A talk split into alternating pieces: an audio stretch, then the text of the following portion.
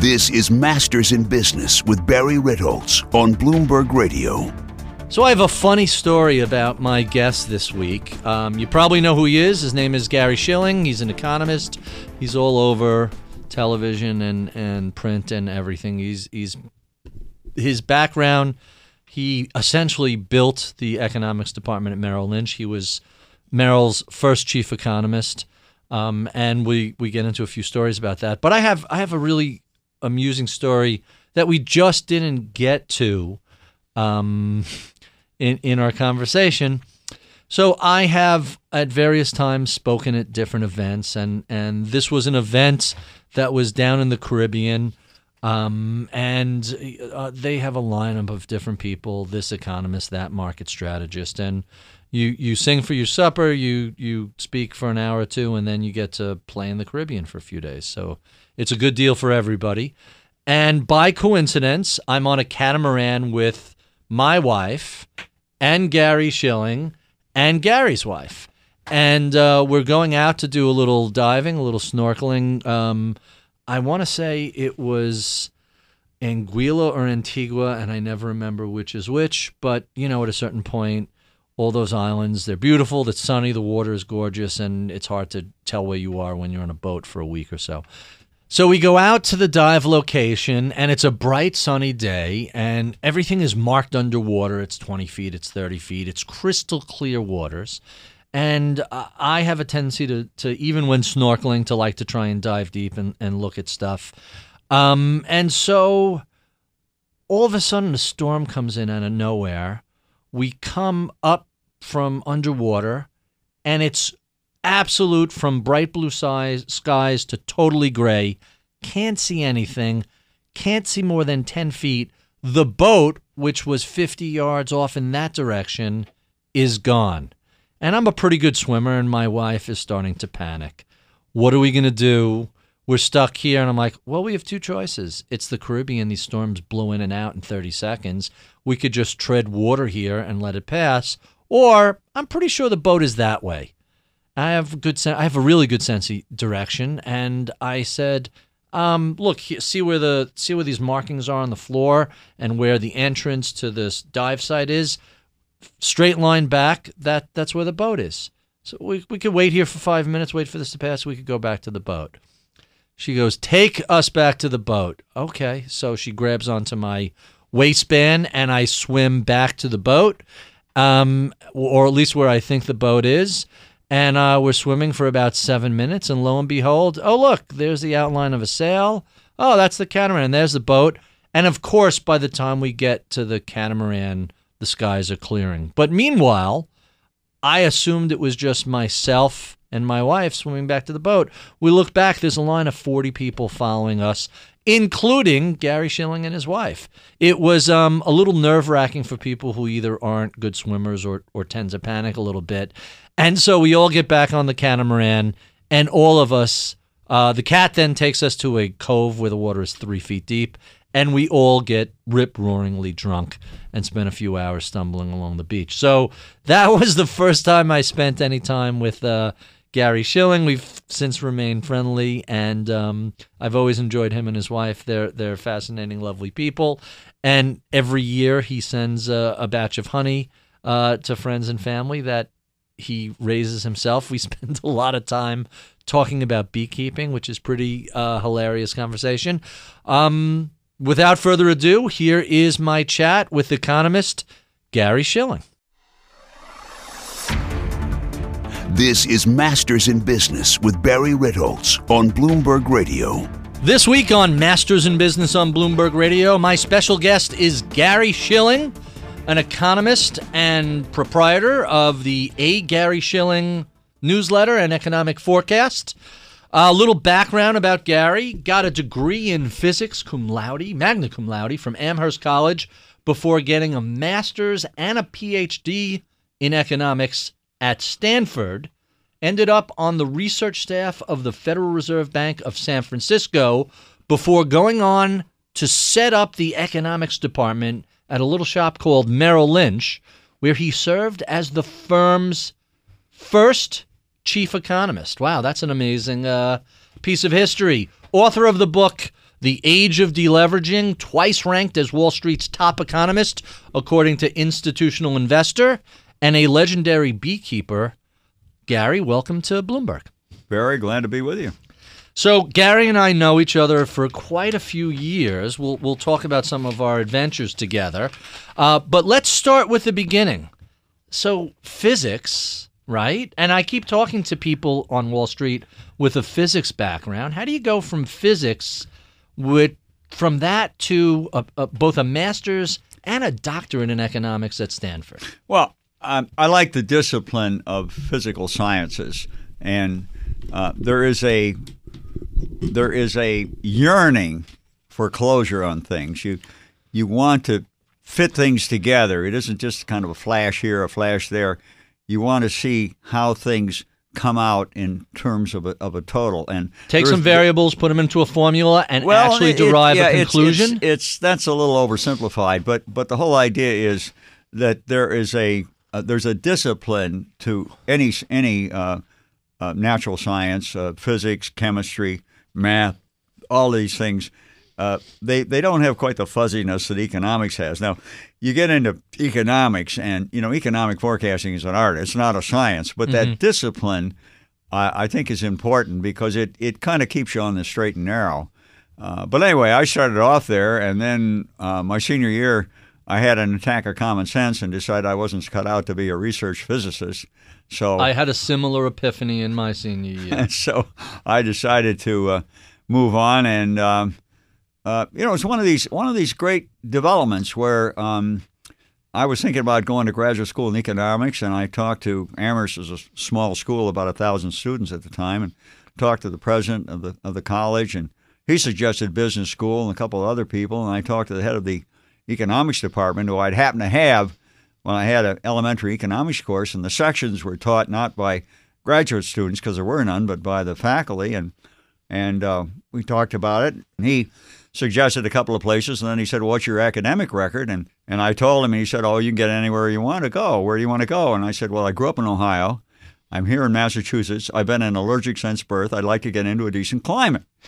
and and he said, Well, how about Stanford? And I said, The climate's fine. How about the how about the economics department? He said, Oh, it's one of the top two or three in the country. So he called up, set it up. I got a I got a, a, a teaching assistantship, a resident uh, assistantship. I never filled out an application. It was one of these things where somebody really did something for for me. We all have that going out, went out of his way, and well, as I say, the rest is history. That's that's fantastic. So, from phys- from physics to Stanford, you end up working in Standard Oil, now ExxonMobil. Correct. How did that come about, and how did you go from there to finance? Well, it was interesting uh, at that time uh, when I came out of Stanford. There, uh, my wife and I were would like to have stayed on the West Coast. I met her; she was a physiology major at, at Stanford, and um, or in Weather a graduate, spectacular in a, graduate and, school. Sure. You know. And uh, but there were only three places a PhD economist could work in the Bay Area. One was uh, the the uh, San Francisco Fed, and I spent a, a, summer there, and that was a pretty laid back place. Uh-huh. The second one was Bank of America when it was Bank of America, California, um, the Giannini uh, uh or origination, and uh, they sponsored my uh, my PhD research, and that wasn't really quite active enough. And the third one was Stanford Research Institute, and they didn't pay anything. Right. So I told my wife there are two things I'd never, never do. One is work in New York, and the other is commute to work. Well, that was the beginning of a great forecasting career because I took a job as an economist with Standard Oil New Jersey, now ExxonMobil, as you pointed out, Barry. And uh, well, the rest of the story is we lived in a New York apartment for two years, moved to the suburbs, commuted for 25 years, but in 1990 I moved our shop out to suburban New Jersey and it's a mere coincidence. It's 1.4 miles from our house in Short Hills, New Jersey. Just just by coincidence. So let's talk a little bit about your time on Wall Street. You not only were the first economist, chief economist for Merrill Lynch, you actually set up their entire economics department. Yeah, that, that's an interesting story because at that point, uh, the bond houses on Wall Street had economists. Uh, Henry Kaufman was at Salomon Brothers, Al Wojnauer at First Boston, Len Santow at uh, Aubrey G. Lanston. Uh, but and, Merrill was known as a, but, a stock house yeah, but, back yeah, then. I was, I think, I was the first economist at a stock house, mm-hmm. Merrill Lynch, and and uh, at that point, economists were were relatively new. I, I can remember uh, Bill Freund, who was the economist for the New York Stock Exchange, remains a good friend, uh, and he would have what he called Freund's friends, all the economists from Wall Street over for monthly lunches at the New York Stock Exchange, and we all fit in comfortably in one of those wonderful ornate rooms. There couldn't have been more than twenty of us. Now, how many dozens, hundreds of economists are there in Wall Street? Make, makes a lot of sense. Perhaps it, it is part of uh, the reason we obsess so much on the day-to-day economic data that seems to come out. It, I recall less of an emphasis on that 10, 20 years ago than we see currently. Well, and of course, there's a difference too. The data, then, I mean, at that point, every economist would have a couple of research assistants. You get the data by mail. They laboriously draw these charts. There were, there were, you know, hardly any computers. There was no there were no uh, copy machines. I mean, uh, it was, uh, and of course, that made you think a lot more. You're listening to Masters in Business on Bloomberg Radio. My guest this week is Gary Shilling, an economist and essentially physicist uh, who produces his own economic research and forecasts. We were discussing earlier that you had helped set up the research department at Merrill Lynch and you were their chief economist. You also, their first chief economist, you Correct. also have the distinction of being the only person to be fired not once, but twice by Donald Regan from Merrill Lynch. Tell us how that came about. I went there in 1967, and there had not been a recession in the U.S. really since uh, 1960 61. Uh, now, I forecast a recession for 69 70, which did occur, but it was so different from Merrill Lynch because Merrill Lynch at that point, it was buy listed stocks only. That was the whole rationale of the firm. Mm-hmm. And the idea of a recession was very upsetting. So Don Regan, who was running the place, and I had a difference of opinion. Right. Obviously, he won. I took my entire staff, left, ended up at White Weld, another Wall Street house, with no idea in 1978 Merrill Lynch would buy White Weld. So the story in the street, which is literally true, was Shilling's the only guy fired twice by Don Regan. So well, wait, that, you come back to you come back to Merrill when they buy White Weld. Yeah, yeah. And how does the second firing come about? Well, I mean, another was, recession forecast. No, that was automatic. As a matter of fact, I found out later that that when when Regan, the first meeting between Don Regan and Paul Hallingby, who was head of White Weld, that that Regan said. Uh, if we get together, I want I want it known that there's one employee of White Weld who will not be invited to join the combined firm. So I was out from I was out before hilarious. I got in. So but anyway, that was the inducement to do what I really had in mind, which was set up my own firm. Launch, launch your own firm. So before we go to that, I want to talk about life at a big shop in the late '60s or '70s. What was it like as a chief economist at Merrill Lynch back in the day?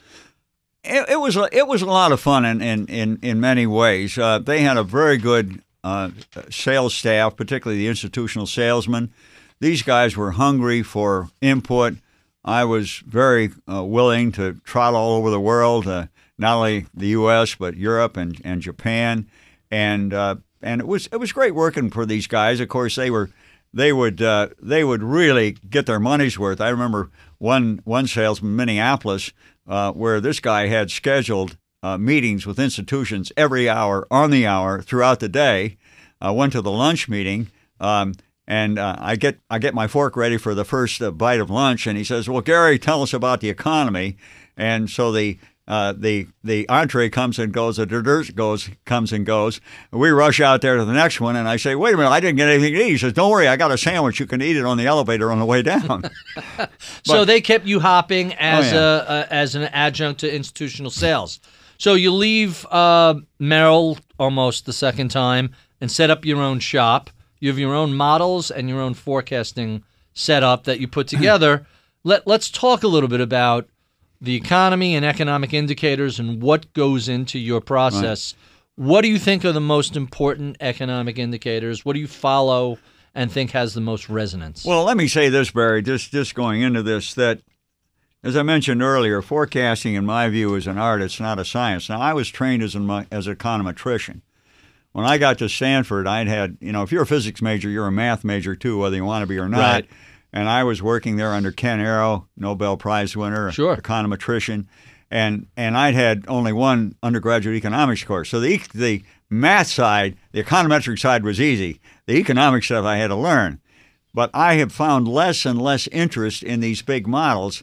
They simply do not work. They they they blow up. They they produce nonsensical. Why is that? Are they too complex, or are the underlying They're- assumptions I, false? You know, that's a very good question, and I don't think anybody has really ever completely answered that. But but thought I they- just did. But they but the problem is you have to keep going in and plugging in.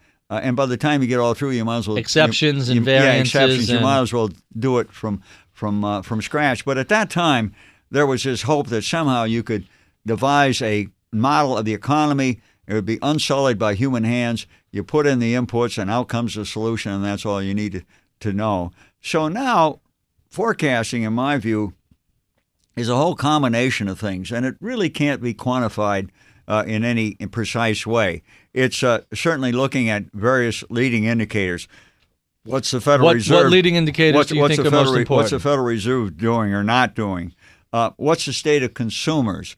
Uh, right now, we think we're in this age of deleveraging, working off excess debt from the 80s and 90s, and that you know, I put out this book, The Age of Deleveraging, in 2010, and I said I thought we were going to have two percent real GDP growth, and of course the Fed and, and most people said, oh no, it's going to pick up. Well, where are we? 2.2 percent since this recovery started in the middle of 09.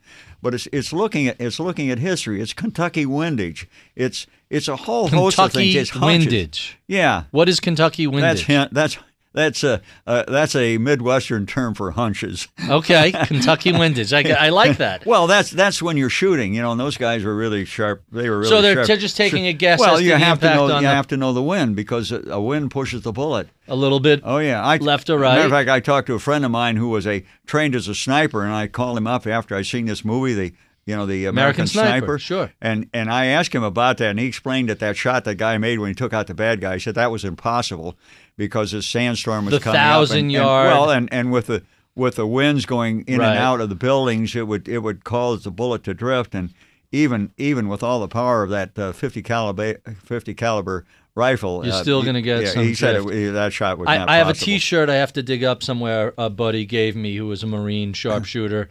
Their logo, their their tagline was "Why run? You'll only die tired."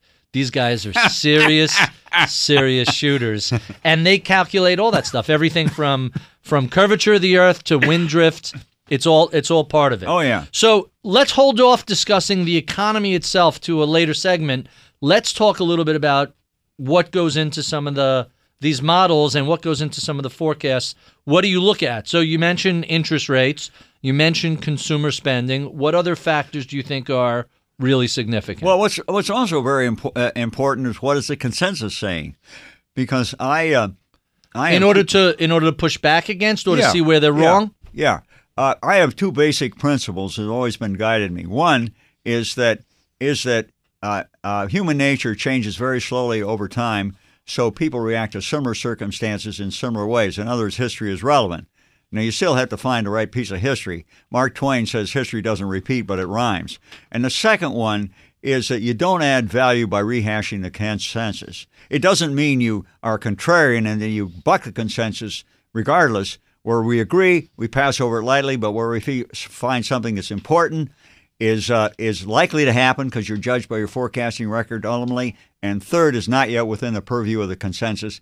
That's where we really get interested. This week on Masters in Business, I'm speaking with economist Gary Shilling, uh, noted author and forecaster um, and physicist for that matter, as well as an economist. Right out of school, you spent some time in the San Francisco Federal Reserve office. What was that experience like? Well, it was really at that point uh, deciding that at least at that at that time it was a pretty sleepy operation. Uh, so I spent a lot of time trying to figure out what indicators led the stock market. Well, that was that was a. a, a Mm-hmm. Thought that should be the that was a around. stupid exercise because you know you, you think about it, uh, the stock market tends to lead almost anything else, and if you could find something that consistently led the stock market, hey, you'd make a fortune. so that was, but that was a learning experience. That, that's what happens when you're young and naive. So let me ask you a related question then. What what indicators do people tend to obsess about that really don't matter all that much? Well, it, it, it changes over time, but right now the Fed is, is pretty much irrelevant in, in my view. I mean, you're, you're looking at a period where where the Fed has, has pushed out all this money, quantitative easing. It hasn't done much good. Why is that? Well, it's very simple. uh, basically that money got into circulation, and people use it to buy assets, stocks. Right. But stocks are owned principally by high income people who don't Right. adjust their spending much in relation to their assets. You got three cars in the driveway, you're not going to put a fourth one in there. So it never got beyond that, and it didn't do much to help the basic economy. Uh, it's uh, the pushing on a string, the Keynesian liquidity trap. You can use all the technical terms, Right. But basically, the Fed is, in my view, is is pretty much irrelevant. And also, of course, in this slow growth period, um, the Fed keeps pushing off the day that they're going to raise rates. They're now a lot more concerned with the rest of the world. Their charter is, is strictly domestic, full employment and price stability. But they obviously now are expanding that because the rest of the world is it is a global economy. But I think all in all, the Fed is is pretty impotent right now. It doesn't make much difference what they do. So, what has been the impact of zero interest rate policy? What's been the impact of, of QE on the overall economy? The effect of QE on the overall economy has been surprisingly little. To say it has pushed up asset prices, but you haven't gotten the multiplier effect. Normally, Right. when the Fed gives the banks a dollar in reserves, by lending and relending in what's called a fractional reserve system, they turn it into $70 of M2 money. 70. Right. This point, 70, 70 to 1. That's 70 the to 1, right. effect. Now it's 1.4 to 1. So, barely moving barely all. moving, uh, and, and and so it really hasn't hasn't had much hasn't had much effect. Uh, so so the Fed the Fed is really really I think uh, uh, pretty much on the uh, sidelines, and and the other thing about uh, quantitative easing is that the effects of this lower interest rates it's created a lot of distortions, uh, a lot of zeal for yield. You see the rush into leveraged loans, into emerging market debt and equity, into uh, into uh, commodities, into hedge funds, and so on. Pension funds that still uh, still cling to the idea of eight percent returns on their portfolios. They say we can't get that in conventional stocks and bonds. We're going to get it some way, so they move out on the risk curve, and I think a lot of them have moved a lot further out on the risk curve than they realize. I, I still don't understand where this 8% number has come from. It seems like they've made that number up and that they had to, they want 8%. Look, in order to maintain a tax deferred status, it's 5% is what you have to put out. So I don't know where this number came I, I think from. maybe Barry was five percent plus three percent for inflation. there you go. Uh, but but but you don't have inflation like yeah, that. You know, you haven't got any inflation. But of course, the other thing is if they start lowering that number, then they have to lower the other side, the discounting rate for the future liabilities, the pension payments, to bring it back to the to the present value. And that greatly increases, you know, the lower the interest rate you're discounting with, that greatly expands their the uh, current value of those liabilities. So they get hit on both sides. So there's a great reluctance to to face reality. to, to be honest about what they should really be expecting That's correct. post crisis. That's correct. That's That, correct. that that's quite fascinating. So let's talk a little bit about what should have been done following the financial crisis. What should Congress have done? What should the Federal Reserve have done in response to, you know, the collapse in asset prices and and GDP and, and jobs? Well, bailing out Wall Street probably was necessary because we very well could have had a full blown uh, financial meltdown. What about uh, bailing out the bondholders? When we when we talk about these bailouts, a lot of bad bonds were paid out a hundred. Yeah, that's right. dollar. And I, I think that that really has prolonged the agony. I, I think they probably went too far on this whole tear the band-aid off, let And- some bad debt yeah, go. and they and they really have way overrated themselves in terms of what they can do. Listen, look at the, look at the whole facts: trillion dollar deficits, huge quantitative easing, and what do we get? Two percent real GDP growth. I mean, it's telling you that these forces of deleveraging are so great they're overpowering this. And these guys who constantly think that policy is going to is going to overwhelm everything else and they're going to get the results they want, I think they're in a dream world. You're listening to Masters in Business on Bloomberg Radio. My guest today is Dr. Gary Shilling. He is an economist, researcher, forecaster. Let's talk a little bit about the present economy. Where are we in the economic cycle? I'm not sure we're in a conventional economic cycle, and of course, everybody wishes wishes we were. Everybody yearns for the idea of a, of a very systematic cycle, and you can say, "Where are you?" I go out and I see presentations. A lot of the big banks have their representatives out, and they say, "Oh, here's a circle, and here's where we are," and that. Um, it, it, I don't think we're in that kind. Of, I don't think we're in that kind of world right now. We're going through this massive deleveraging. Or we're seeing slow growth. We're seeing commodity prices decline. We're seeing the strength in the dollar. Uh, we're seeing competitive devaluations against the dollar. Uh, there's a lot of things going on here that I don't think give you a very clear idea of a cycle per se. And and one thing I think is is you know there's this yearning for nostalgia. We all have that, and and forecasters are just as subject to this as anybody else. And you always have this feeling, oh boy, if we could get back to the days when it was a nice cycle. And I know that it's four years and If I could weigh duration on it. 175 pounds, I'd Yeah, be thrilled yeah, to death. Yeah, yeah. But you know, and, and equal and people talk about equilibrium. Hey, I've been in this business a long time, Barry, and equilibrium is something you simply pass through on the way to going to excesses on the top or the bottom. That's it exactly doesn't, right. It doesn't exist. Fair value, you exist at very briefly Oh, as yeah. you're swinging. and only in retrospect. That, that's right. So, along those lines, let me ask you a um, let me ask you a related question. I know you're a historian. I know you look at a lot of economic data from days gone by. Is there any period in history that's comparable to what we're living through now? Um, that's a good question. Uh, uh, times when you're working off excesses, I suppose you could say that to a certain extent that's what was going on in the in the 1930s. Um, but Post Great Depression, or Yeah, yeah. even in the Great post crash? yeah, that was the Great Depression, the aftermath. But there were a lot of other things going on there. Mm-hmm. A complete shift in in policy from basically a laissez-faire to to much more government involvement in the economy. Whether that helped or hurt, uh, you know, historians argue about that. I, I don't think there is a I don't think there is a period right now where you can you can point to it and say let's follow the script. That does that does happen from time to time, and I'm always looking for those periods because Mm-hmm. But this is unique. You're saying? yeah, I, I don't today. see I don't see the relevance of that Can, right now. Can you say this is unprecedented? There's nothing else. well, at least in I think in in uh, experience of, of modern economic forecasting, it is. Mm-hmm. So, um, I know you're a big bond bull and have been for a long time. We've had Thirty-four years. 34 year bull market in bonds showing no sign of ending. Uh, where are we in this bond? Is the bond bull market still alive? Yeah, 1981, the yield on the 30-year Treasury was 15.21 percent, and I said in writing, we're entering the bond rally of a lifetime because I saw inflation unwinding, and with lower inflation, that would push down yields, push up bond prices, and and I think we're still in that. I mean, yields now. Uh, obviously, have dropped a tremendous, tremendous amount. They're more like three, per, a little over, th- under three percent for the thirty-year bond. I think we're going to go to two percent. Now, somebody On the 30 year bond? yeah, on the 30 year bond. That's now, amazing. Now, somebody says, well, I mean, what's, you know, what does that do for you? And who would accept 3% yield? I couldn't care less what the yield is. I never have, as long as it's going down, because that means the price of the bonds is going Right. up. And when you look at the convexity of this whole thing, if, if I'm right and you go from essentially 3% to 2% on a 30 year uh, coupon bond, you make 30% on your money. Which I think is going to be a lot better than, than whatever is, is in second And, place. and my mortgage is going to drop to to 2.9%. That what does that do for housing? What does that do for other th- items purchased with uh, debt? Well, of course, the question is under what circumstance does that happen? If you're in a very low inflationary environment, if you're in a slow, Mm-hmm. Slow growth, growth, sure. yeah. If you're in a slow growth environment, it it has other characteristics. I mean, you look at housing. You mentioned housing.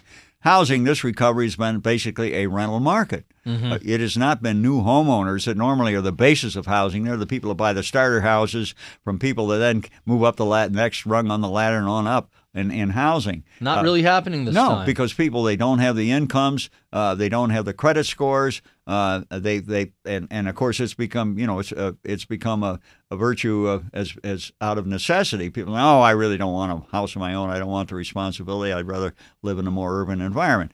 Chicken and egg there. Right. Uh, uh, uh, you know which way is the causality? But my my friend Jonathan Miller, who's been on the show, who oh yeah, I know, I writes know him well. Yeah. does does a lot of interesting appraisal analysis said that there are so many people with either low equity, no equity, or negative equity that a huge pool of inventory that's normally for sale isn't on the market, and a huge pool of potential buyers aren't participating. So you have few buyers and even fewer houses. Yeah, and there are a lot of people, you know, it's just like stocks. The idea they take a beating in a stock and they say, I won't sell it till I get out even. It's irrational because the market is whatever the market is today. Mm-hmm. But I think there is that there is that uh, pool of of uh, people who own houses. They bought them, they're underwater, and they're basically saying, Yeah, I want to sell, but I can't get out from under it. And of course, some people they have. Uh, you know they they they're upside down. They they mortgage is worth more than the house. Mm-hmm. So uh, if they sell it, they've got they got financial problems. to, to say the least. It dep- also depends if you're in a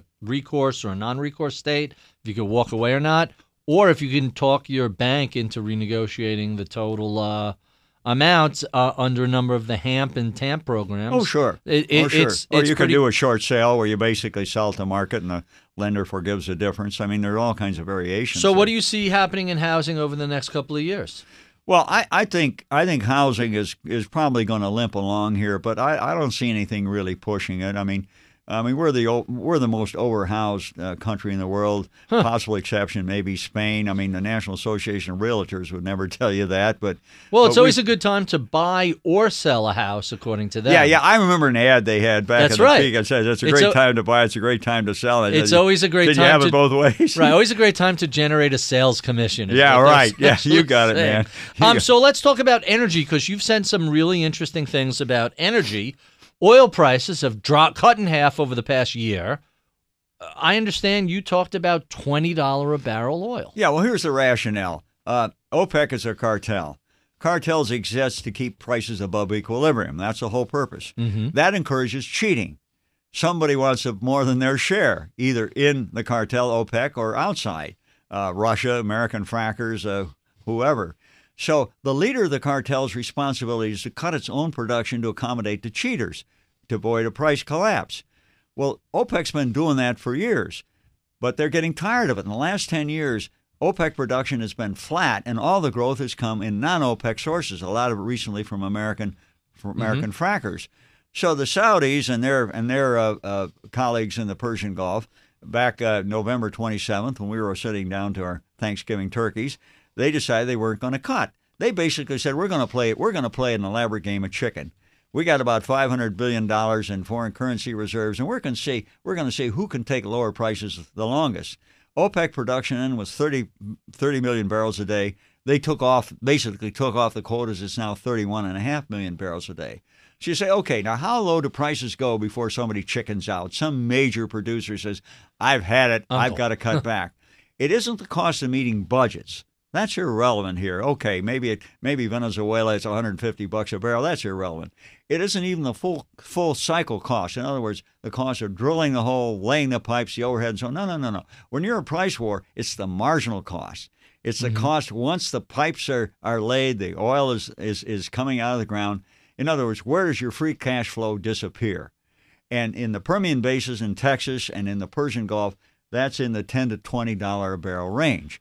So that's how I get to that number. So you can actually see oil fall down to twenty five or so dollars a barrel, and they're still making five or more dollars for each barrel they That's pull out right. of the ground. That's right. In other words, they, they may be losing money on a full on a full cost basis, but in terms of the marginal cost, in other words, you know, they still have positive cash flow on a marginal basis. So that that's the incentive to keep producing. And now, you know, price goes down there, it doesn't stay there forever, but you've but you got to get to the point that you have major production that disappears from the system. And we haven't seen that. There's No, still the world seen- is awash in oil Oh, today. sure. Oh, sure. I So- mean, you know, you're, producing about 2 million barrels a day more than demand right now. and There are it's going ships floating around filled with oil Sure, and no place sure, to drop sure. it off. Yeah, that's that, right. That that's quite fascinating. So normally when you talk about oil prices dropping from over hundred dollars to 20 dollars, we would be talking about a recession.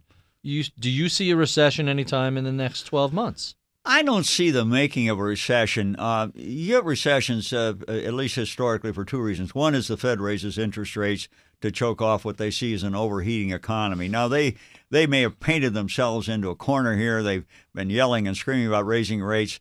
They're crying wolf an awful lot. Their credibility is at stake. They may raise rates simply to preserve credibility, but uh, the kind of interest rate like they did in '94, where where they went up 300 basis points on on uh, Fed funds in six months or so. I don't see that. So the other possibility of recession is a is, is some kind of a shock. Right. That's what we had with a collapse in dot com stocks in the late '90s. That was a housing uh, in in the in the mid 2000s. Maybe China. So in the last Maybe minute we China. have, you you reading my mind, what's the potential impact of China on the global economy? Well, the reality of China is that it's nothing has really changed there except perceptions. China basically is not a leader. It's not a self-led com- uh, country. China imports raw materials and equipment and use it to manufacture goods that they send to North America and, and Europe. So their activity follows the That's rest of the world's they are economic on that. activity. And of course, they have infrastructure spending as well. But but the point is that China, it's the perception of China with the collapse in, in stock prices and the devaluation. People are suddenly saying, "Oh my God, China isn't really independently growing." They haven't been for years, but perceptions have reality. And will that have enough follow-on consequences with effects on commodity prices and currencies and other developing countries? That's that's that's what's there, and that's if there is a recession out there in the next 12 months or so. I think that's probably where it would would be generated. Thank you to my guest, Gary Shilling, for spending so much time with us. Be sure and check out our podcast extras where we continue the conversation. Check out my daily column on BloombergView.com. Follow me on Twitter at Ritholtz. I'm Barry Ritholtz. You're listening to Masters in Business on Bloomberg Radio. Okay, so this is the podcast portion of the show where I stop worrying about the time segments and we could chat about anything.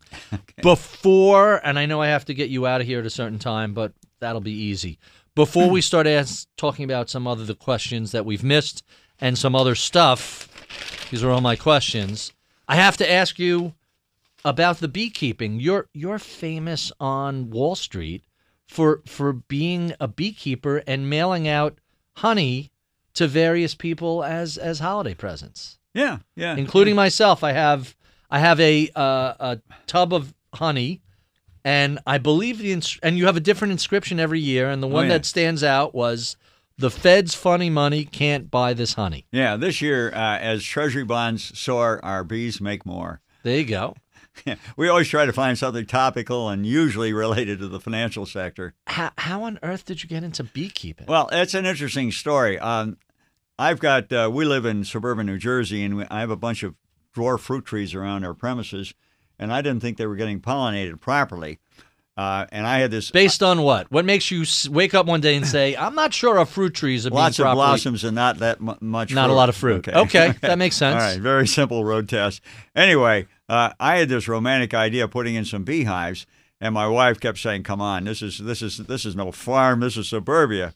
Well, then our third son, who was an animal lover since birth, did his senior college thesis on bees, and that's all it took to push me over the edge. So one afternoon, when my Wait, wife wait, wait. He does his the- his college thesis unprompted from you, unprovoked. Un- yeah, Just no- complete nothing- coincidence. No, totally independent. Totally independent. No, I, there was no leading the witness on that one. okay. Uh, so he's doing this, and and so uh, uh, he and I smuggle in a couple of hives one afternoon when how my big? wife was What, out. what what's the how physically? well, uh, uh, the hive is uh, the the they're vertical essentially. Well, you stack them up. You stack up the boxes, but the but the box the, the dimensions are are 16 and 5 eighths inch wide, 19 and 7 eighths inch long, and they're varying depths. Mhm. And I'll, I can explain to you why they why the dimensions are. Okay, this is very interesting. Bees have, have been kept since uh, time immemorial. Millennia.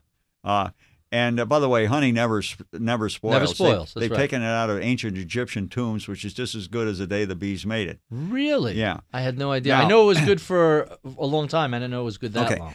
Now, uh, throughout this time, though, that the, they they had bees. They were in various cavities and so on. There's what's called a skeps, which is a it's a series of kind of concentric rings. If you ever seen a road, uh, Utah road sign, Mm-hmm. the Beehive State, that's a skeps. You know, it's a traditional kind of Those round sort yeah of round stacked. kind of thing.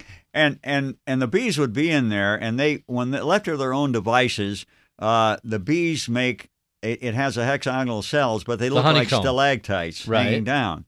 Well, the way they harvested the honey was they basically killed the hive. Right. They would use sulfur smoke, kill the hive, and then crush the combs to get the honey out. well, that's not. Well, good. that was very inefficient because they had to have about twice as many uh, twice as many uh, hives as they were going to harvest.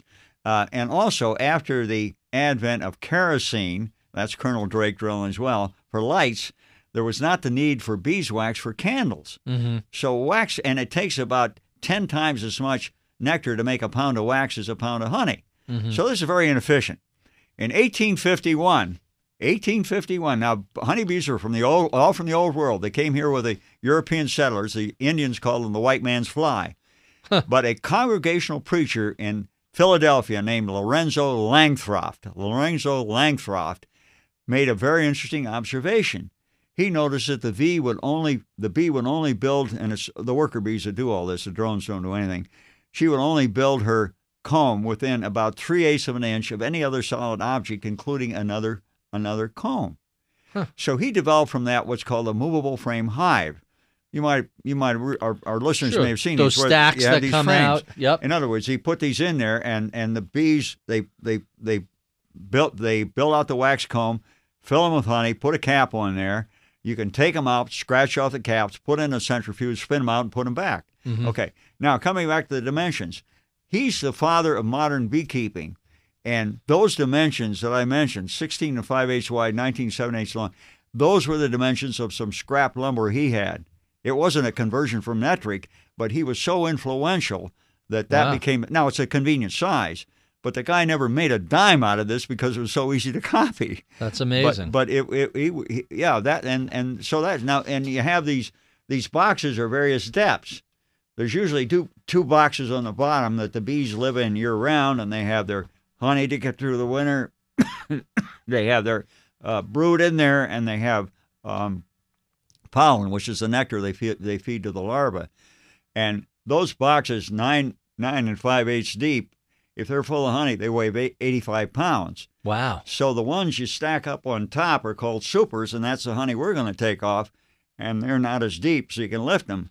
Because try try lifting 85 pounds at at uh, at at shoulder height. It's it's That- good for the t- for the uh, stomach muscles. My, uh, my dog weighs 85 pounds. One of my dogs weigh 85 pounds. And I know when I had to carry him, I know 85 pounds ain't uh, ain't Yeah. easy to, to lift. Um, so that's amazing. So but but been, anyway, it started off. you've been in- doing this I'll- how many let- decades now? Yeah, well, it started off in 1990. And anyway, this this son Steve, he took off for a for a, a job in the Eurodollar pits in the Chicago Merc, and I and and I had been I'd just been the flunky. He was a beekeeper, and it was like if you ever driven with somebody repeatedly to the same destination, they do the driving, you don't pay any attention. Right. That was me. He takes off. I'm instantly promoted to head beekeeper. Mm-hmm. So, and I guess by then we were up to about 20 hives. And I'm so how the much space is this physically taking in the backyard? well, uh, I've got 15 of them in our residence in Short Hills, New Jersey, and I've got about 100 In your residence I've got 100 or on the grounds? underground, Okay. Underground in a corner of the property. Right. Uh, and uh, but I got about 100 hives total, and and uh, most Where of are the the rest rest of the hives? well, the, they're more further out, Morristown, New Jersey area, and then I've got some. We have a beach house on Fire Island, some out there. Mhm. But uh, but anyway, but you know this thing, Barry, it just keeps growing, and, and it's very labor intensive. I got one. I can guy- imagine. I got a guy on my staff who spends a lot of time working with me on this.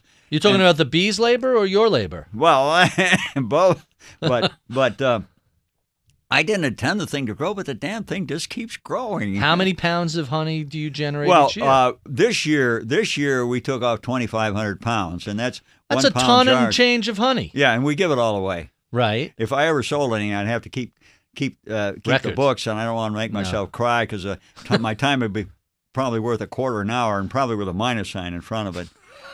but it, it varies tremendously. Last year was our best year ever, fifty four hundred uh, pounds, and we still Almost have, three tons of honey. Oh yeah, we have it stacked all over the office, and and my my admin uh, Beth Grant, she keeps saying, "Come on now, we don't need this much honey." I think she really hopes we don't have a great year because she's trying to figure out where we're going to have it. So- we got it stacked all over the place. So what? How has these? how how has these colony collapse diseases been impacted your hive? That's probably one of the, the, the, the biggest misconceptions. In 2007, 60 Minutes, the, the TV show, did this uh, segment on colony collapse disorder. Right. Now, what that means is the bees leave the hive and they can't live long on their own outside. That's Right. clear. They don't come back. Um, and they said this is the end, end of the world. Well, it's Right. actually. no, no more no more food pollination. Yeah, right, no right. more And- this. And, no about about a third of everything we eat depends on insect pollination, and 99 and 44, 100 percent of that is from honeybees. In any event, uh, they said it's the end of the world. Well, what they didn't really, they didn't do their homework because this is a reoccurring problem. Uh, it's about every 25 years. The first observation of this country was 1869 Oh, really? and That's it's, it's, fascinating. it's on the way now. It's not the problem, but there are, but there are other serious problems. Uh, Such as. uh, yeah. Well, uh, and as a matter of fact, they just had a huge study announced last year. All the big name USDA entomologists and the guys from the big uh, schools where they're, uh, you know, like Cornell and University of Maryland and Penn State and UC Davis and so on. And they came up with three three areas, and everybody's waiting with bated breath for what's the problem with bees? How do we get out of this? Well, the And first said- one has to be said we- pesticide, was what everyone was no, thinking. No, that's interesting. It isn't.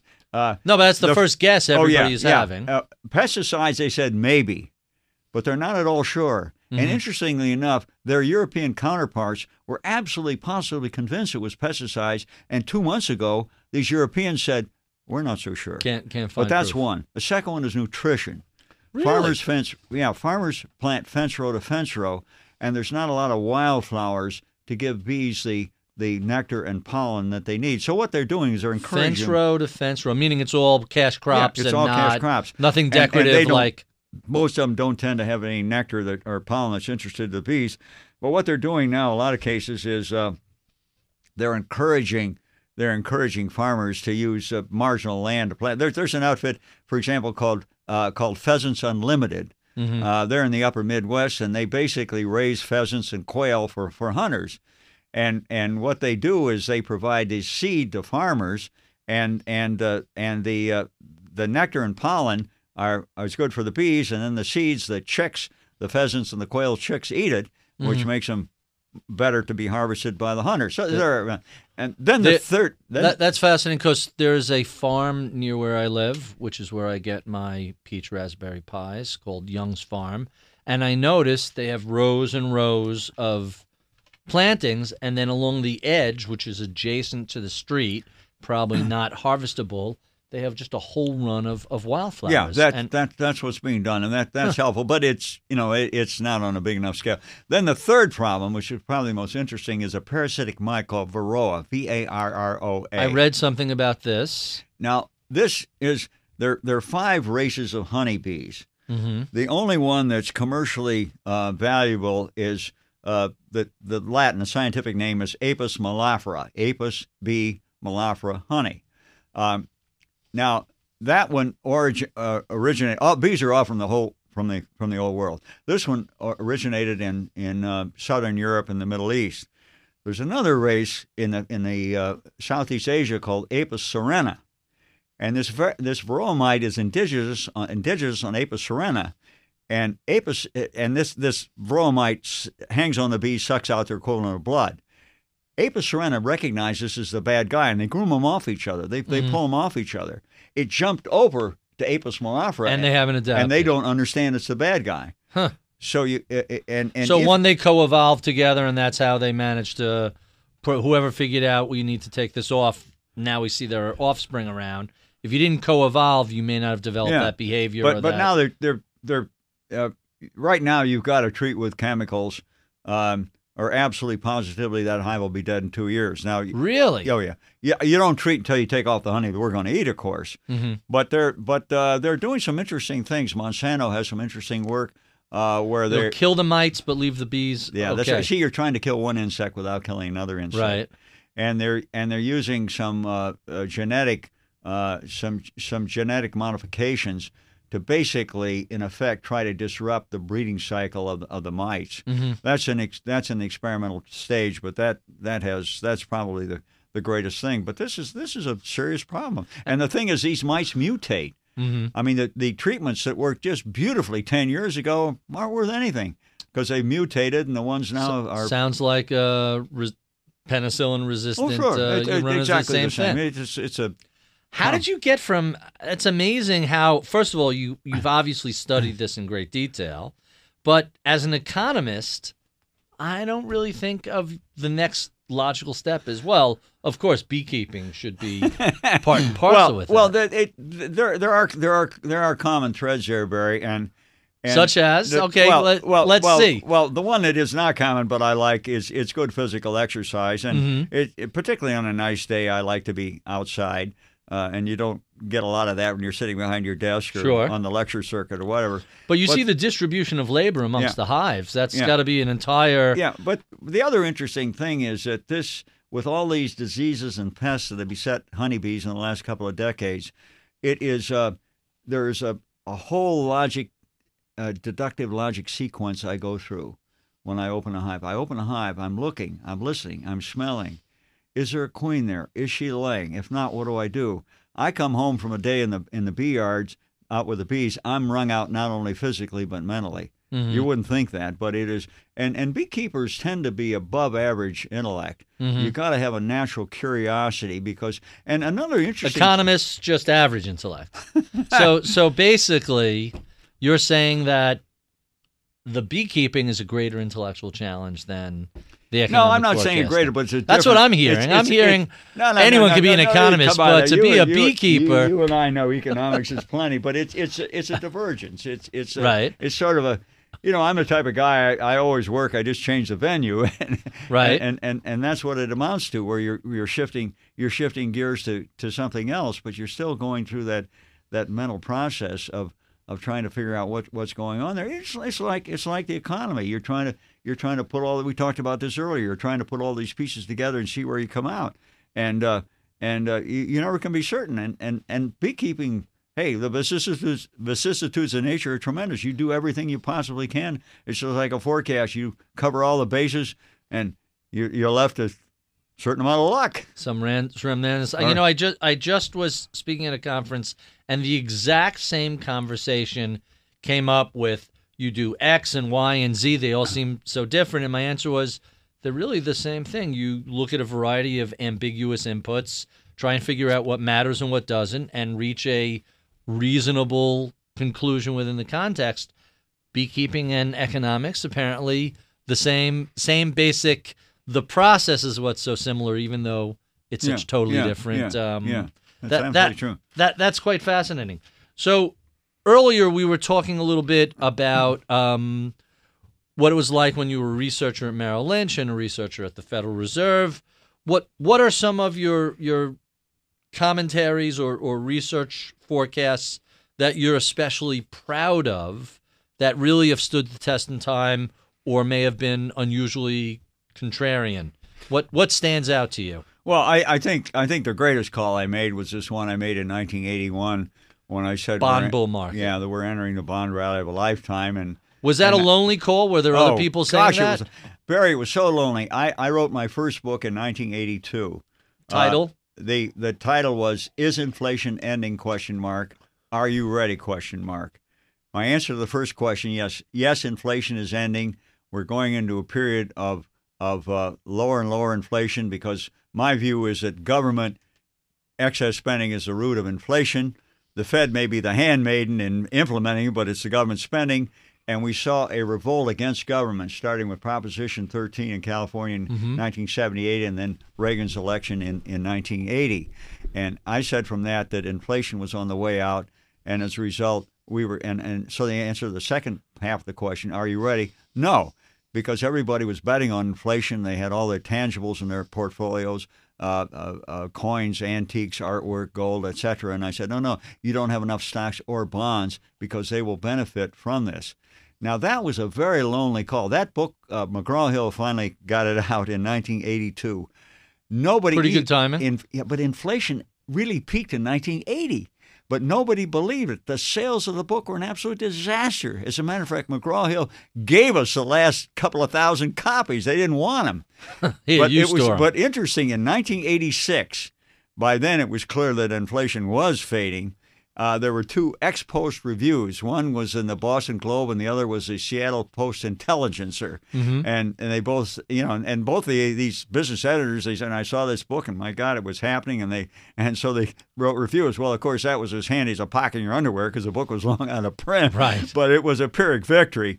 Uh, but but yeah, I mean that, that was that was very lonely. I don't think there was anybody else, uh, at least notable known forecaster, who was saying anything like that at the So, so let me push back about your your claim that it's the government spending and deficits that cause inflation. We have a 19 trillion dollar federal deficit, and yet inflation is Well, it- it- non-existent and and going lower. Yeah, it's it's uh yeah, I, I have to uh, fill that out and say it depends on the rest of the economy. If you Okay. have if you have an overemployed economy to start with, and then you put all that government spending on top of it, but what you see that's what happened in the late '60s and '70s.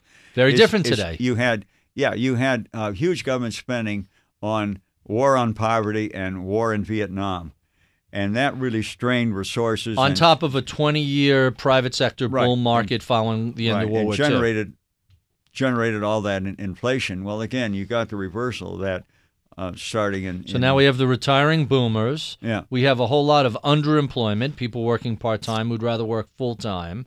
Um, what else do we have in this environment?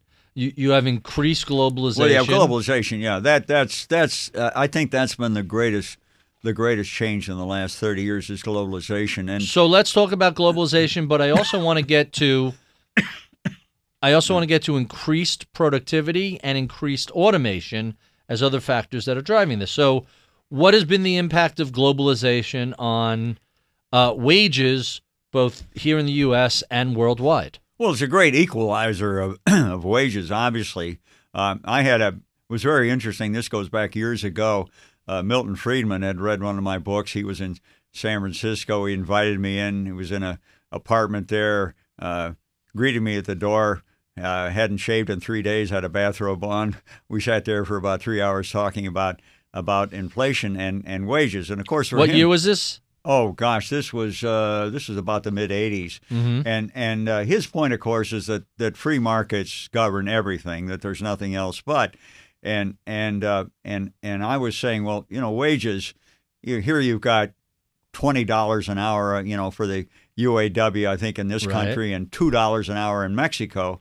And I said, you know, you you think Guess these are gonna gonna happen? These are going to equate. Well, they have come a lot closer, and, and that's what that's what's happened is that is that this is globalization, and of course you had a lot of American labor which was enjoying uh, was enjoying the fruits of basically isolation. I mean, we did not Right. have global competition, but, but And that's, clearly changed yeah, today. that that's clearly changed, and so what it means is that we simply cannot compete in in uh, basic manufacturing or anything, even services. You know, you talk about doing routine legal services; they do that in India, any place they speak English, call centers, and so on. So globalization has been a very very important uh, factor, and we're dealing with the we're dealing with the aftermath of that right now. So let let's along those lines, let's talk about demographics and retiring baby boomers. What does that mean for the overall economy? What does that mean for job possibilities and, and wages? Well, what's interesting about that is that is that people are retiring. As a matter of fact, the reason the unemployment rate has come down uh, is uh, is is basically the people dropping out of the labor What force. what percentage of the fall from ten point whatever to five point one percent unemployment is people leaving the la- way, the labor force? Well, let's put it this way: if you didn't have, if you hadn't had the, if you hadn't had this participation rate, which is anybody 16 and over who's either at working or actively looking for work, if you hadn't had that decline from the peak in February of 2000, the unemployment rate today would be 13 percent, not Really? not not uh, uh, so that many 5%. people have left the workforce, Yeah, now but are still of working Well, age. well, no, no, no. That's everybody. Now we we've Okay. done a lot of work on that. and About sixty percent of that are people are older are uh, people retiring. The post-war babies retiring. Right. But forty percent are middle-aged people uh, who've said, you know, I can't find a job, and of course a lot of younger people who said, I'm going to stay in college. I hope I get a better job. Of course, a lot of them came out with big debts, but no better job prospects.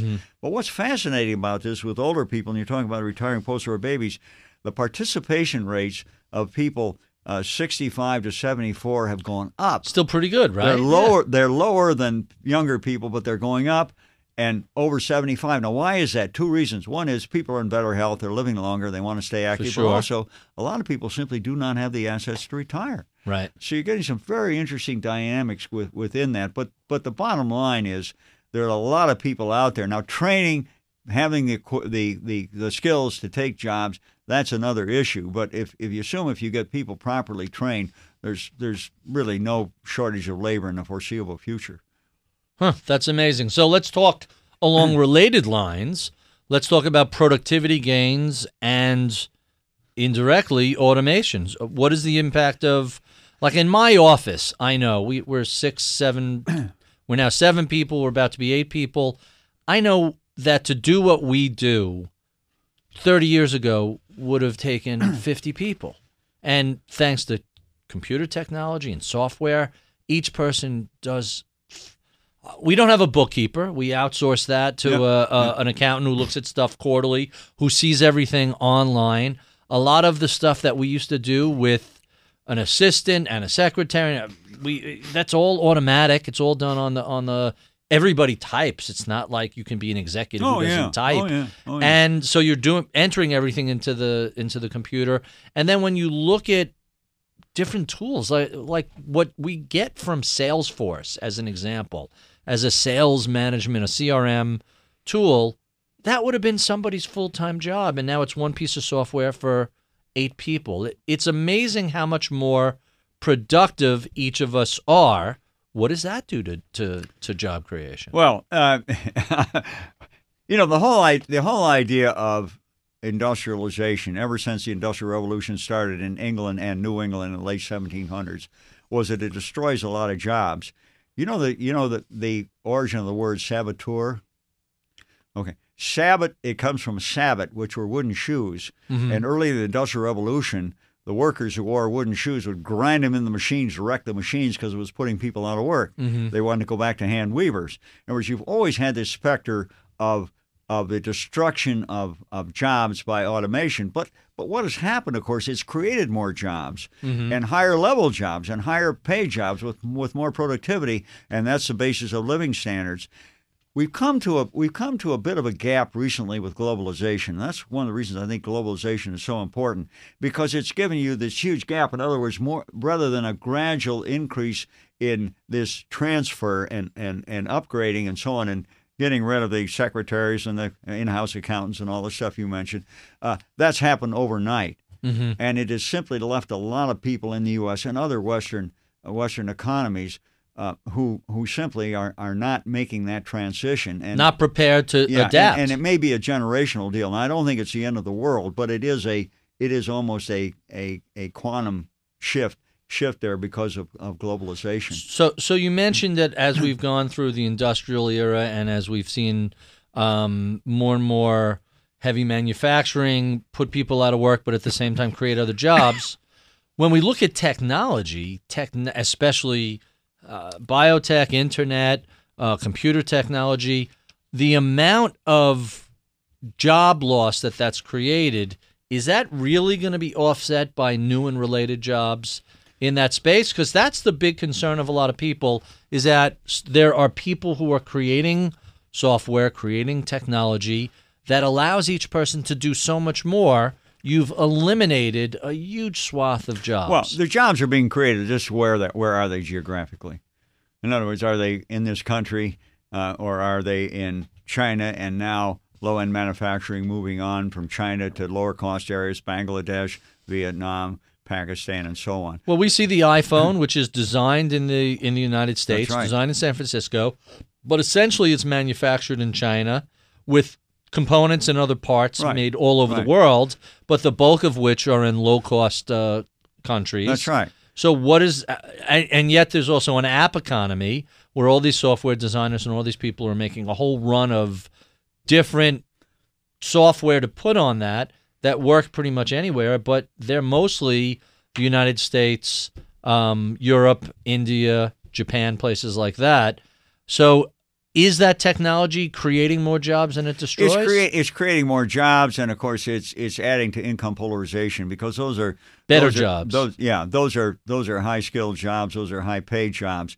But you, what you've eliminated are these, you know, uh, auto factories in this country that employ Right. five thousand people. That that's out. Now, one of the interesting things coming out of this, and particularly with what's going on right now, we've had eight years of basically no real income growth in the U.S. and really Europe, Japan, the the, the developed world. In other words, adjusted for inflation, no no growth.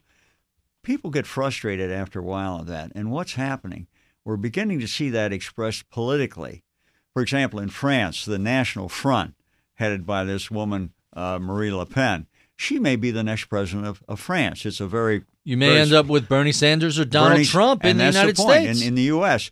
and and of course uh, John Boehner. You know, in other words, Finally this- said he'd had enough and he's there's this reaction to politicians in the center and looking at the fringes. UK, the head of the uh, new head of the Labour uh, Party. I mean, you're getting very interesting expressions of this. Uh, and of course, you, you know, we're not talking about French revolutions now, where people out there tear down the Bastille, but it is a it is a similar kind of impulse, and and we could get some very interesting political ramifications. So we this. just saw that in Greece with Tsipras Oh yeah, you getting got a far right and a far left uh, coalition. I mean, Al- Although I will tell you the craziest thing. So we're recording this uh, in the beginning of fall 2015. So we don't know the outcome of the election. For any of you in the future listening to this, we don't know a lot of things. But one of the things that I find fascinating is when you look at the shocking and sudden rise of Donald Trump. Politically, he's much more centrist than either the bulk of the Republicans on the right and the bulk of the Democrats on the left. I'm amazed that when you strip away the bluster, he's kind of a centrist, old school politician. How, how did who would have saw that coming a few years? Yeah, but ago? it you know it's the hell raising aspect. It's like what was that movie Network News where the guy Sure. goes, you know, I I'm not going to take it anymore. mad as hell and not going to take it anymore. Yeah, yeah, absolutely. I mean, it- it's it's that it's that same kind of it's same kind of reaction, and that's what he's. Bernie Sanders. I mean, of course, he's way to the left, but it's that same kind of a same kind of appeal. It's kind of a saying the centrist politicians have not solved the problems. We got to do something else, and and there's a there's a big hearing for that kind of thing. So this is a this is a this is a kind of a cycle within the cycle, if you want to use cycles. And we talked about whether mm-hmm. they're relevant or not. But you've had you've had globalization going on for you know about three decades. But now, in in the aftermath of the global Great Recession, 07, 09, we're having this period of slow growth. It's I call it the age of deleveraging. No, uh, no growth in real incomes, and and as a result, I think the combination of these things is putting a lot of pressure on the political system, and and the conventional politicians really don't know how to react to this. So let me ask you a question about that. I, I and I'm not sure where I pulled this number from, but there was some news article out not too long ago that said the middle class has not seen in real terms, um, I forget nominal terms, but in real terms has not really seen wage gains since 1973. I think that's I think that's I think that's probably valid. Yeah, if, if you look That's at amazing. if you look at, at real wages at, and uh, you know that pretty much is that category 'Cause their insurance costs or, are or- up or and their edu- median real uh, family income. That's that's what those statistics show you. And and uh, you know the growth has has come on on on the top. There's a lot of income redistribution to look people on the bottom. And you know people can say, oh, this is this is terrible. And of course the Pope is that was his theme uh, as as well. But you know, you say if you if you have rapid growth, if you have a dynamic economy, it is going to sort out uh, the people who have the skills in order to participate. Uh, you you look at China. Look how many billionaires there are in China, and you say, well, yeah, but this is a country with a average income of what about a sixth of what we have. Right. But yet, when you see dynamic thousand growth, the, the the people who take it now you can say well that's not that's not equitable distribution but that's a judgment call that's not a market Right. call So, what does the United States need to do to sort of restart that economic engine and go from, forget 5%? How about going from 2% to over 3%? well I, I think I think to a certain extent it's really just a matter of, of having patience and letting this whole age of deleveraging run its course now So, I am- once people are no longer buried with Yeah. debt they picked up in the last that's right. cycle, That's right. And activity I, I'm picks convinced up. after that we are going to see a return to rapid growth, and it will be led by uh, by technology and, and productivity. so you're up to, for a guy who's says the bond bull market is still here, you're fairly optimistic. Oh, I am in the long run, very much so. And one of the reasons is my basic philosophy. You know, I mean, right now, the easy long term uh, forecast to sell is slow growth forever Right. because everybody looks around and says, That's what I see. Right on, brother. You look at people like uh, like uh, Bob Gordon, professor at Northwestern. Mm-hmm. He's going around saying everything that is really productive, that's worth inventing, has been invented. Modern. By the way, we've heard that throughout the centuries, Yeah. and it's always been yeah, wrong. modern Malthusian, and it sells right. very well. Niall Ferguson at Harvard. Uh, things are being dragged down by dragged down by regulation and so on. Larry Summers, you know, By- no by productivity demographic. Ferguson should stick to history. He's a terrible economic commentator.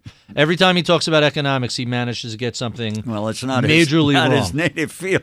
But what I'm what I'm saying, Barry, is that that's the easy sell, and you know, I- It's I'm always- appealing. I'm always, yeah, it's yeah, and I'm always looking for, you know, where's the hidden flaw? That that's that's that's how I made my career is looking for where's where's the wh- wh- why is it going to go wrong? And in this case, you know, for example, they say that uh, uh, Gordon says uh, that the internet and so on is is is finished. Computers, it's all realized.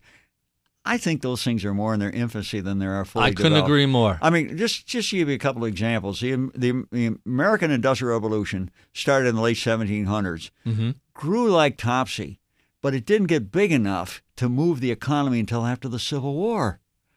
I mean, it. it, it 75 years later. Yeah, yeah. Railroads, again, they started late 1700s, not until the latter half of the 19th century. I mean, it takes a long time for these things. And, you know, you, you, you look at, uh, you and I have, have a cell phone. I mean, this has got more computer power than an IBM 360, this, this little gadget in your pocket. I, I jokingly tell people there's Yeah, I more mean- computing power on this than took man to the moon with the lunar I mean, uh, it really is. And The and I was looking, I was taking some pictures, and here I am on our beach house here, or you know, at home around. I've got just where it records where it is. I mean, you say Big Brother, it knows where you are, but Right. But but That's a you know, setting. You can either but- turn but that I- off or leave it on. My my opinion that we are more in the infancy than we are finished on these new technology. Biotechnology, I think, is is much much more in its infancy, and, and, and what that is going to do for productivity growth in the future. Now, again, you got to have people who have the right training.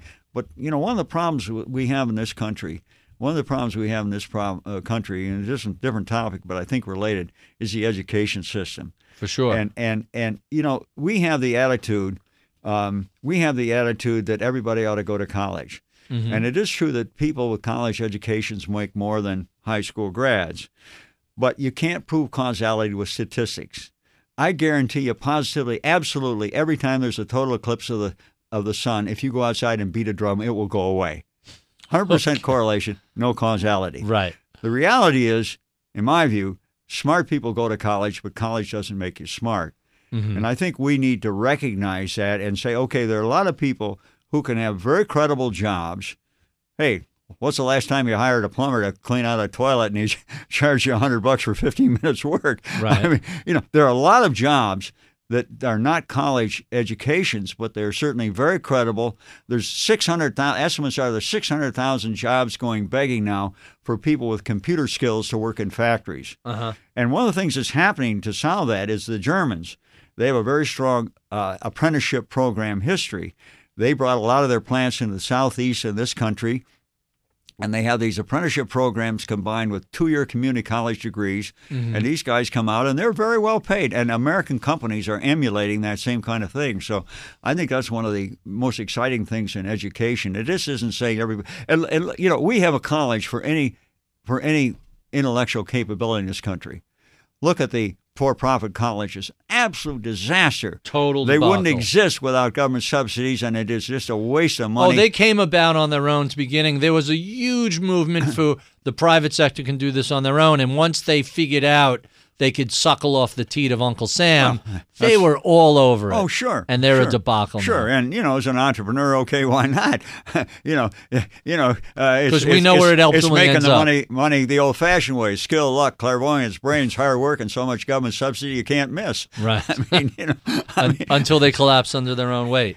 So, But- so you're really a pretty optimistic guy about the future of America. I am, I am, I am. I think we've got to get through this, this, this deleveraging. How uh, long does it last? How well, long does normally, you know, if you look at the uh, Reinhart Rogoff data, it I was takes waiting for you to go there. It goes ten years. Now they are that data is over centuries. It's developed countries. It's banana republics. It's a lot of apples and oranges. How about recently in developed countries? But right now, right well, recently, you know, if you go back to the 30s, it was about 10 years. Mm-hmm. We're eight years into this now. At the rate we're going, it may take longer than another two years to complete. Mm-hmm. But I'm convinced it, it will be. Uh, 12 years, 15 years? Give me maybe something in that. Yeah, if you use if you use a straight line, the financial sector in this country's probably got another uh, five or six years ago. The consumer working off excess debt's probably uh, maybe a little bit longer, maybe seven, eight years. But that's just drawing straight lines on. Mm-hmm. So you're on guessing we're halfway through Yeah, the I would guess. process. I would guess so.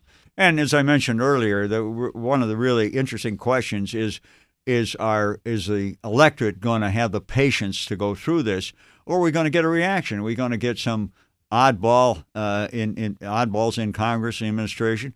Are we going to see a big push for government stimulus? Mm-hmm. And if we do, I think it'll be fiscal. It won't be monetary because Well, you know. right. We've you know, already. I think we've exhausted the monetary. Yeah, uh, yeah, push at it on a point. string well, that's the traditional. Listen, following the uh, Great Depression, even following the 2000 recession, we saw a huge surge of fiscal stimulus. Yeah. That's been more or less missing this go round. What what would the impact of that be to the deleveraging process? Well, it it uh, I don't know that it would necessarily it would necessarily reverse it. I mean, uh, but it, it could mitigate it. It could it could Speed it up a little it bit? Could speed it up a little bit. Yeah, it could speed it up. Uh, I just want my roads paved. I, you know, people accuse me of being. Um, well, you know, well, you're a big government guy. No, no, I'm tired of replacing axles. I want, Yeah. you know, my run flat tires show up as flat because there are so many Well, potholes. you know that that's a, that's a big difference between monetary and fiscal policy. Monetary policy is a very blunt instrument. Mm-hmm. The Fed and other central banks can raise and lower interest rates. They can buy and sell securities. That's it. Right? And, And beyond that, the chips fall where you they, don't really see that immediately. Yeah, the chips fall where they may. Fiscal policy can be pinpointed. If you want to improve the roads, you put money into road Right. construction. If you want to help the unemployed, you increase unemployment benefits. It, it can be very, very specific. It doesn't say it's going to be efficient. It doesn't say it's going to be. it's I'd like gonna- our electrical grid to be upgraded. It's Yeah, it's yeah. terrible. It'd be nice if our ports were secure. We know that they're still vulnerable Yeah. to foreign uh, or terrorist Well, attack. you and I are on the same page there. I, I think infrastructure is, is really. And if you really go, if you travel to Asia or Europe, our cellular system is awful, and our broadband, where we essentially created this technology, we're now the back of the. But we are terrible compared. Forget Yeah. Korea, who kicks our butt. Most of Europe is three to five times faster than us and cheaper. Yeah, It's incredible. yeah. All right, so I know I only have you for a few more minutes. Let me go through some of my favorite questions to ask uh, people, and we'll get you out of here on time. Okay. Um, so before uh, before you came to Wall Street, you mentioned you were working for Standard Oil. What what did you do for them? What I- was your pre Wall Street experience? I? I was an economist there. They had what was called a general economics department. They had uh, economists that covered various segments of the world. I was in charge of the U.S. and, and Canada in terms of forecasting and analysis of, of the economy. And that was a time when um, the uh, major corporations they had two things they knew they had to have. You couldn't go to lunch with your fellow CEOs and other wizards without having them, Mm-hmm. but they didn't know what to, what to do with either one. And one was econo- economists, and the other was computers. That's it. That that's fascinating. So from that, you decided. From let- that, I from that I decided, uh, you know, and Standard Oil was a is a, a huge com- company, obviously well run company. It's going to be there forever, but was fairly bureaucratic, and I wanted something imagine. a little more uh, active, and that's why I went left for Wall Street. So so let's talk a little bit about some of your early mentors. Who really influenced your? You mentioned the professor at Amherst who impacted your your career. Clearly a mentor. Who else was a mentor of yours? Um, Who influenced your thinking? I'm not sure I could name. I you know I thought about that uh, earlier. We talked about that, and I'm not sure I could I could mention. I mean, I I never. For, for better or worse, Barry, I don't think I ever had had uh, the, the the mentor. So let me ask. Let me rephrase that question slightly differently. What books throughout your lifetime have you found especially influential? Um, I guess some of the some of the basic books on the economy and and uh, uh, but I think it's been more the philosophical aspects and some of the some of the uh, some of the great thinkers who Give us some examples. You mentioned Milton Friedman earlier. yeah Certainly, I know you don't agree with everything he well, said. Well, you know, Keynes had a lot of interesting things. No to doubt about that. Um, um, uh, my two uh, thesis advisors at Stanford, uh, uh, Ed Shaw and Jack and Jack Gurley, they came up with the idea that money pervaded in fa- finance, and everything had a degree of money, even insurance policies. hmm Uh, but um, I can't say that I really studied under you know one great mentor and uh, that Or- made or all the another. difference. So, so let's talk about the financial industry. Obviously, a lot has changed since you first joined Wall Street back in the late '60s. What do you think is the most significant shift we've seen in finance over the past 40 years? Uh, it's probably the proliferation of financial instruments. Uh, when I when I got in uh, to Merrill Lynch, and that was in 1967, you had fixed commission rates. Um, Mm-hmm. Everything was pretty well regimented. No Uh, competition. No, n- yeah, no real competition as we know it today. Regulation. I mean, they even had res- resale, wholesale, uh, uh, uh, fixed retail prices. You couldn't go into Mm-hmm. a store and buy, you know, couldn't buy a tube of toothpaste where the price wasn't fixed in many cases. Uh, but I think all- that's I, I think what's gone. happened is uh, uh, first of first first of all you have opened things up with allowing competition, starting with May Day and the fixed commission rates in 1975. And then also the um, proliferation of computers and, and ability to trade and moving away from individual securities. I remember Merrill Lynch, uh, their trading operation, it was looked like a racetrack Mm-hmm. uh, where they had these belts that went around in a, in a big U, and a guy would take an order and he'd stick it in. Um, in this track and would go around to the guy on the other side who would process it. I mean, you know, it's it, it Now you push a button and it's yeah, instant. I mean, you know, museum and well, and not only that, we're at the point now where these guys want to be. It's so fast that they want to be a as short a distance physically Right. uh, from that. Now, The high-frequency light travels, traders. Uh, 186,000 miles a second. Okay, but they want to be half a mile closer. I mean, mean, 'Cause the electrons don't travel that fast, but you know, I mean, that that kind of thing has has really. And, if and- you remember the beginning of The Big Short, if you read that book by Michael Lewis, they Yeah, talk about all of these high frequency trading op, uh, brokerage firms that locate just outside of the Holland Tunnel. yeah, right. So they're the closest to the feed from yeah, from yeah, Wall that's, Street. That's exactly what and then about. these guys from Chicago laying a fiber optic cable in a dead straight line. Didn't care what was in the way. Mountains, houses, just yeah. buy it and blow through it. And now they're replacing that with, you know, over the air microwave point to point broadcast. So you don't even have to lay fiber optic. You can just go, you have to have a series of jumps because the curvature of the earth gets in the way. But that's how important speed was to those guys. Yeah, and, and, and the question is, are we able to handle this uh, in terms of the effects of this? And we've seen this with, you know, fa- uh, 87 uh, uh, stock market nosedive. S and P Sure. was down 22 percent in one one day. We've seen it with flash crashes in stocks 2010, and, and yep. bonds.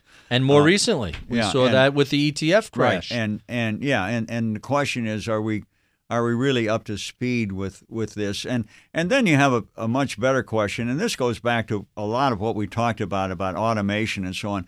Has that made us any better decision makers?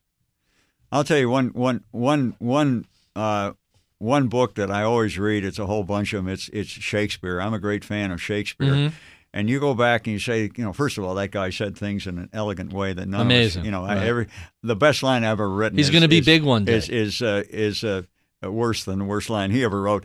But you look at these and you say, has anything really changed? Are we making any better decisions with all this technology and speed? I'm not sure we have. And does this just mean that it's given us more confidence?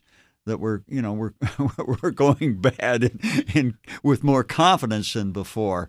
I mean, because you think, well, all that data is available and so on. So, I'm not sure that, that we're able to synthesize that data any better. And, and of course, everybody else has the same data. And are you any better off, really, in It- terms it- of forecast? You, you know, you're a forecaster. I'm a forecaster. Are we making better forecasts than we did 20 years ago? Well, I am, but um, it feels to me that all this technology and all this high speed, um, not specialists, not people who have an obligation to make an orderly market, it makes it feel like the market structure is a little less stable or a lot less stable. Well, I think that I think that's true, and and and you really say is that is that simply part is that part of the you know does that go with the territory, and you just have to expect these periodic uh, uh, glitches and and and and. Uh, you know the puke point. You reach that occasionally. Is That's right. Is this just part of the whole deal, and you you live with it? And I say that's that's part of the deal. But but you know the the thing about finance is finance fundamentally the justification for finance is to grease the wheels of commerce. hmm It's it's uh, if we had a barter system, it would be pretty it would be pretty rough. Right. Uh, Too much friction in every And- And, that's what finance is. But I think finance, and particularly leading up to the uh, collapse in, nine, in 2008, a lot of those guys felt they were an end to themselves, and their only their only job was to make money, uh, and and they didn't really think about are we contributing anything? Are we improving productivity? Are we are we uh, making it possible for investments uh, uh, to get to get productive things done in the economy? And I, I think there's I think there's a lot of sight been lost of, of, of what the ultimate game, ultimate objective of finance is. I couldn't I couldn't agree more. So that's historically looking back. Let me ask you um, next question. What do you see as the next important shifts in finance going forward? Um. Oh gosh, it's probably got to do with globalization. Um, So no more uh, le- less of an impact of, of national borders than you have currently. yeah, I mean, you know, you, you, I mean, the, the technology is there, and yet you do have, you still have, uh, you know, separate regula- regulations, separate exchanges. Um, there's there's a lot of uh, of uh, particularly in Europe where they're trying to combine this, but uh, on a on a global basis. But you know, when when money can move around, uh, move uh, around at the touch of a touch of a keystroke, um, the idea that you're moving into different regulatory jurisdictions because guys are always going to try to game the system. They're going to look for the lowest regulatory climate, and I think that's probably something that's we're going to see is a lot more uh, global control of of uh, financial flows. Not not control in the sense of Big Brother, but just common regulations, so that it's it's all under the same. Uh, uh, all under the same uh, uh, regulatory framework. So so we're down to my last two favorite questions, and and let me ask you this: so the millennials, the people who just graduating college, who we were discussing earlier, if one of them approached you and said, "Gary, uh, I'm interested in a career in finance. What advice can you give me?" What would you tell them? uh, other than other than to become a great economist, of course. Uh, I I would I would probably advise them to try to find an area where you are doing something that's productive and you're not just a glorified shuffler of paper uh, trading. Uh, and trading is important. It, it it lubricates the system, but but trading just for the sake of making money. I mean, you, you look at you look at corporate finance. Um, if you go back, uh, you know, take Goldman Sachs. That used to be an investment banking house, Mm-hmm. and and their job was to their job was to uh, work with clients and to raise money for them to do uh, investments in productive things, and it was a win-win situation. Uh, the, the client got the got the uh, uh, issue placed.